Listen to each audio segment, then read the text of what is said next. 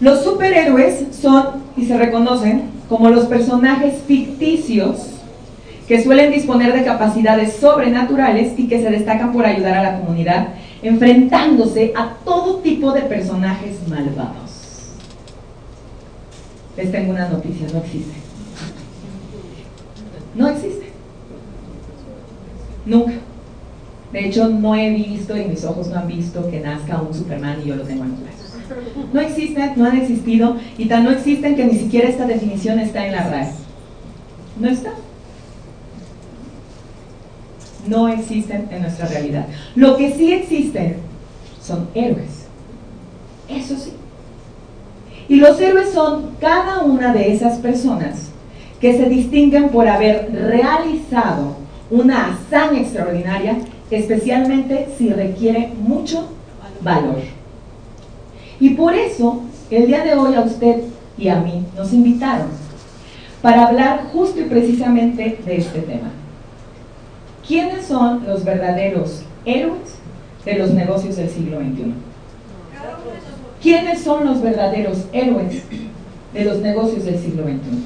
¿Y por qué decimos de los negocios del siglo XXI? Porque ya son otros. Oye, ¿y entonces antes ya existieron héroes? Sí. Sí. Ya existieron héroes. Y existieron en la era industrial. Y es una era industrial que ha tenido muchísimas fases, pero ¿qué creen? Esta era ya está desapareciendo, está muriendo. ¿Cuál es esa? Ya está en extinción totalmente. ¿Cuál es esa era? ¿Cuáles esos héroes que en la era industrial fueron exitosísimos? Mi papá fue uno de ellos. Los héroes de la era industrial que creían que la fórmula desde hace 50 o hasta 100 años era que las personas estudiaran un montón, un montón, que terminaran la carrera, título, ah, título, quiero el título, el papelito, termina el estudio, tienes que empoderarte y una universidad y la mejor y todo, que buscaran un buen empleo, ese era el máximo de ellos, tener un buen empleo, ir a la mejor empresa que te contratara entre un montón de gente y que además trabajaran duro. ¿Qué es duro? Unos 40 años para que a los 65 te estuvieras, ¿qué? Jubilando, pensionando. Mi padre me decía lo mismo, Lino Rojo y me decía, hija, usted va a estudiar, es la única herencia que le vamos a dejar. Y entonces hicieron un sacrificio sobrehumano, me mandaron a una universidad de Guadalajara, la Universidad Panamericana, y ahí tuve que buscar beca de coro, beca artística, deportiva, de crédito, CEP, y además de fondo perdido. O sea que estuve súper becada para poder estudiar ahí, porque teníamos que terminar una carrera universitaria, que mi papá y mi mamá tuvieran el título, porque yo iba a salir de ahí convencidísima a buscar mi trabajo en la mejor empresa de Guadalajara y la iba a hacer en grande, pero iba a buscar trabajo. Porque pensaba trabajar como hasta los 65 y ahí empezarme a jubilar. Solo que hubo algo que incomodó en el camino que cuando salí de la universidad los sueldos estaban para el traste. Que cuando salí de la universidad a ellos no les importaba que me había sacado mención honorífica. El sueldo era el mismo. Y que si llegaba más temprano me iba más tarde, tampoco eso iba a ser motivo para que hubiera aumento o que hubiera un viaje o que hubiera ay, un regalo. Qué bárbara, qué bien llegaste hoy, te voy a premiar. No, nada de eso. No importaba.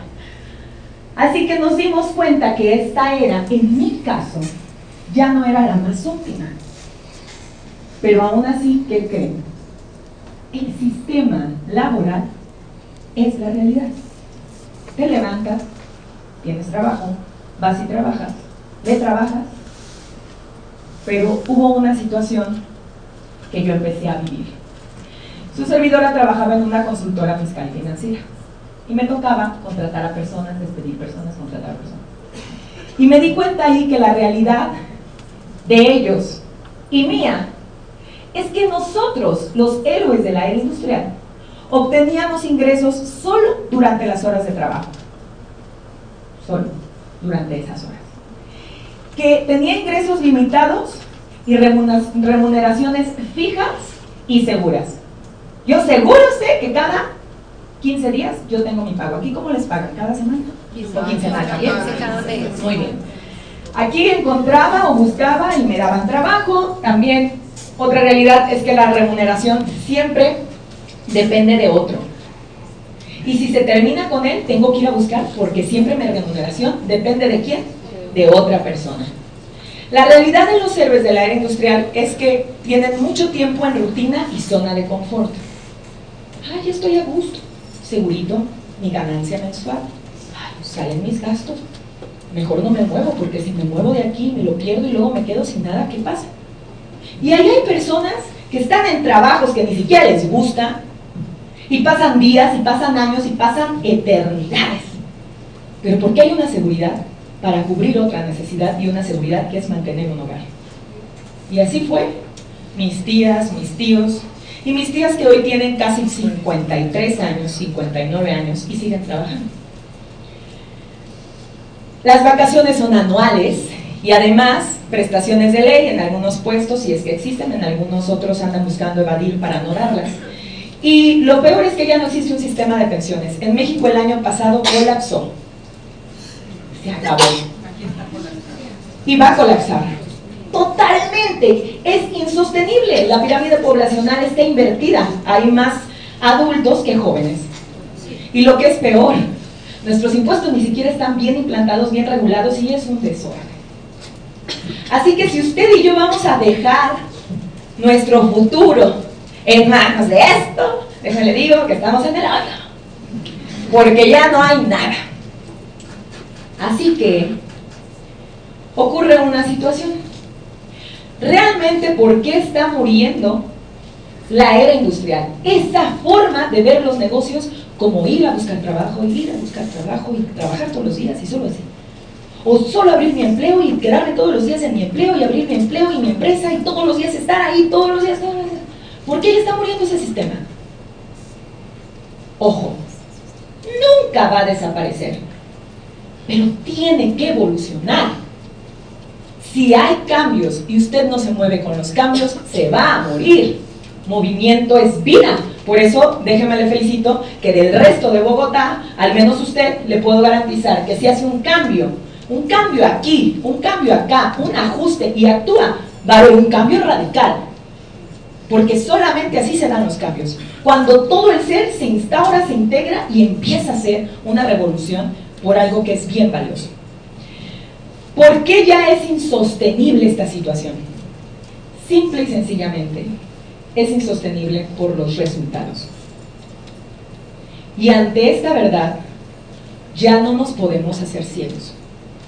¿Quién de aquí, levante la mano, tiene menos de 35 años?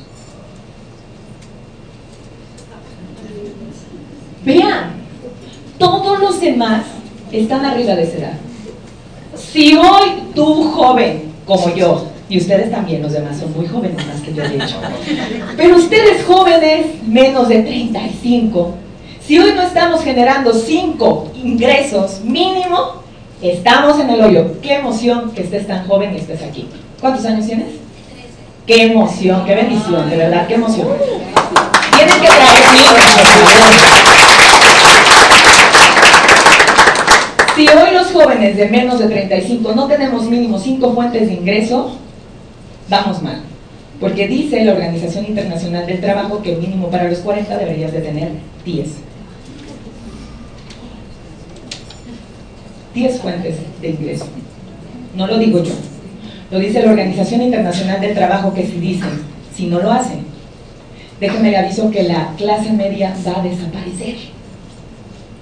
O sea, hace que entonces solamente había como ricos y pobres.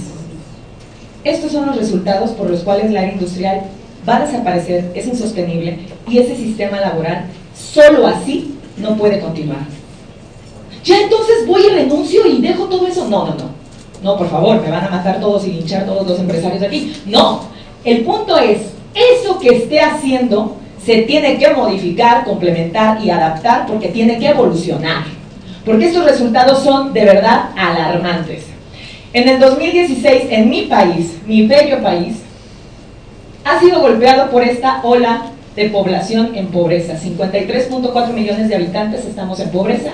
Es decir, el 43.6% de la población está en esa situación. De seguir así, la clase media va a dejar de existir y eso simple y sencillamente lo dice el Consejo Nacional de Evaluación de Política de Desarrollo Social. ¿Cuál otro resultado? Colombia. El año pasado en Colombia, 9.9 millones de personas entre 15 y 24 años no cuentan con un trabajo. No solo me alarma el 9.9, sino que en Colombia desde los 15 años ya están trabajando. ¿Cuál otro resultado? Insostenible. América Latina crece y creció un 18.3 en desempleo durante el año 2017 y con ello alcanzó su nivel más alto en más de una década en desempleo. O sea que salir y buscar trabajo no está siendo opción y este es el por el cual yo estoy acá. Yo soy pedagoga, doy conferencias, talleres, seminarios, cursos a jóvenes universitarios de prepa y secundaria, porque les tengo que decir que tienen que modificar unas clases en sus sistemas educativos que nadie les da, que solo dan en Finlandia, que solo dan en Singapur, que solo dan en Hong Kong, porque allá no están creando obreros, allá están creando líderes, emprendedores, visionarios, con un poder más de acá que de híbridos. Jóvenes que no estudian ni trabajan en América Latina y el Caribe llegó a un récord de 20 millones. Ay, son esos ninis que ni estudian ni trabajan. No son jóvenes que no trabajan, no porque no quieran, sino porque, ¿qué creen? No hay trabajo. Si hoy tu trabajo, hoy tu profesión se puede suplir por una máquina, ¿qué cree? Empiece a investigar qué más va a hacer. Porque el 65% de los niños que hoy están estudiando, cuando llegan a la edad del estudio universitario, sus carreras universitarias aún ni siquiera han nacido el día de hoy. Los pedagogos vamos a formular y a readaptar y a capacitar a robots las siguientes empresas solo van a necesitar dos personas. A lo mejor un robot y a lo mejor una mascota, no sé, para que lo acompañe y haga. Pero no más. Contadores. Hoy hay programas que hacen tu chamba. Abogados. Están cumpliendo ya con cuestiones legales en informática para que ya no estés. Entonces, ¿quién va a quedar? Pedagogos. Yo. Ya existe el homeschooling ya ustedes, mamás, pueden sacar a sus hijos de la escuela y darles clases a ustedes en casa. O sea que yo no voy a tener trabajo. Gracias, ¿eh, mamás? Gracias. ¿Cuál es la parte impresionante? Que esto, todos estos datos, en vez de a mí darme tristeza, ha generado, en realidad, una crisis. Pero todo depende de cómo se ven las crisis.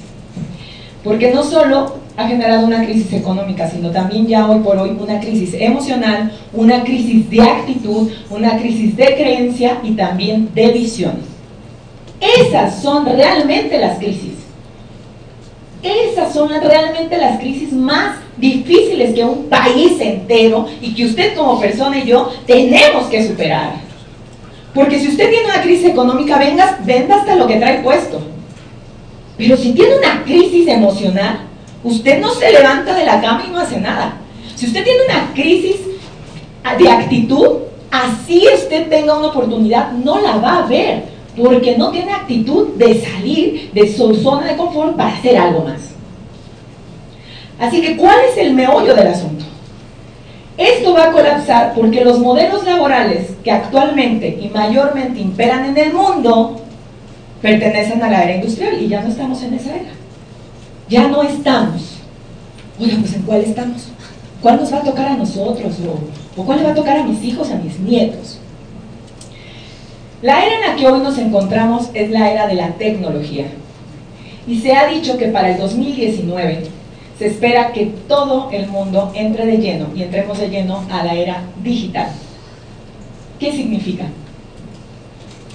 ¿Qué creen ustedes? Internet, redes sociales, conexiones, Facebook ha desbancado una cantidad impresionante de empresas que vivían de ello. La sección amarilla en nuestro país era el libro que generaba millones de empleos. Tenía el directorio telefónico, el que imprimía, el que iba a visitar al lugar y le decía, señora, ¿se quiere anunciar en la sección amarilla? Y luego el que los editaba y el que la paquetería y el que lo entregaba. Y ahora usted se mete a Facebook, pone comida, te aparece todo. Los taxistas, Uber. Todo va en torno a ello.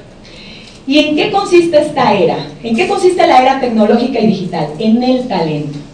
Es una era en la que la riqueza se va a centrar y se va a conseguir solo si, solo si usted y yo nos enfocamos a aprovechar la información y a generar con ella ideas y patentes. Es decir, tener mucha creatividad, con mucho talento, pero de nada sirve que seas creativo y que seas talentoso si no tienes disciplina y actitud. Puedes tener ideas muy brillantes, pero si no eres disciplinado para ejecutarlas y además no tienes actitud de que lo vas a lograr, mejor no hubiera dicho nada. No vamos a hacer nada. Eso nos va a llevar al éxito. Esta es la era en donde se empodera más el desarrollo del capital intelectual. Felicidades porque está aquí es indispensable la formación constante, permanente y autodisciplinada para conseguirlo. Pero sobre todo, la educación no se considera como un lujo, es algo prioritario. Y yo estaba haciendo una analogía antes de llegar acá a Colombia. En mi país, cuando yo estudié, el semestre costaba 60 mil pesos mexicanos. 60 mil pesos. Entre 48 y 60 mil. Y estuve ahí cuatro años. O sea que por año eran 120 mil pesos mexicanos. En dólares, 12 mil, creo. Una cosa así, no sé. Soy re mala convirtiendo, ¿eh? No encuentro todavía las monedas y esto. Pero la parte importante es que yo dije, ¿cuánto le invertí a esos cuatro años? Y me dio de amor.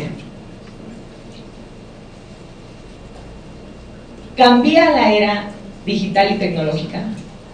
Decidí que a la par de que la era industrial era mi real, mi realidad de trabajo, me iba a empoderar e iba a hacer esto y lo iba a hacer bien. Y en tres años, con solo una, ¿cuánto les puedo decir? Una cantidad de broma, de inversión en la educación para esta era he conseguido hasta 40 veces más resultados de lo que había conseguido en toda mi vida trabajando desde los 17 hasta los 32. Porque no estamos en aquella era. En la que estamos es en la que tú tienes que educarte para poder desarrollarte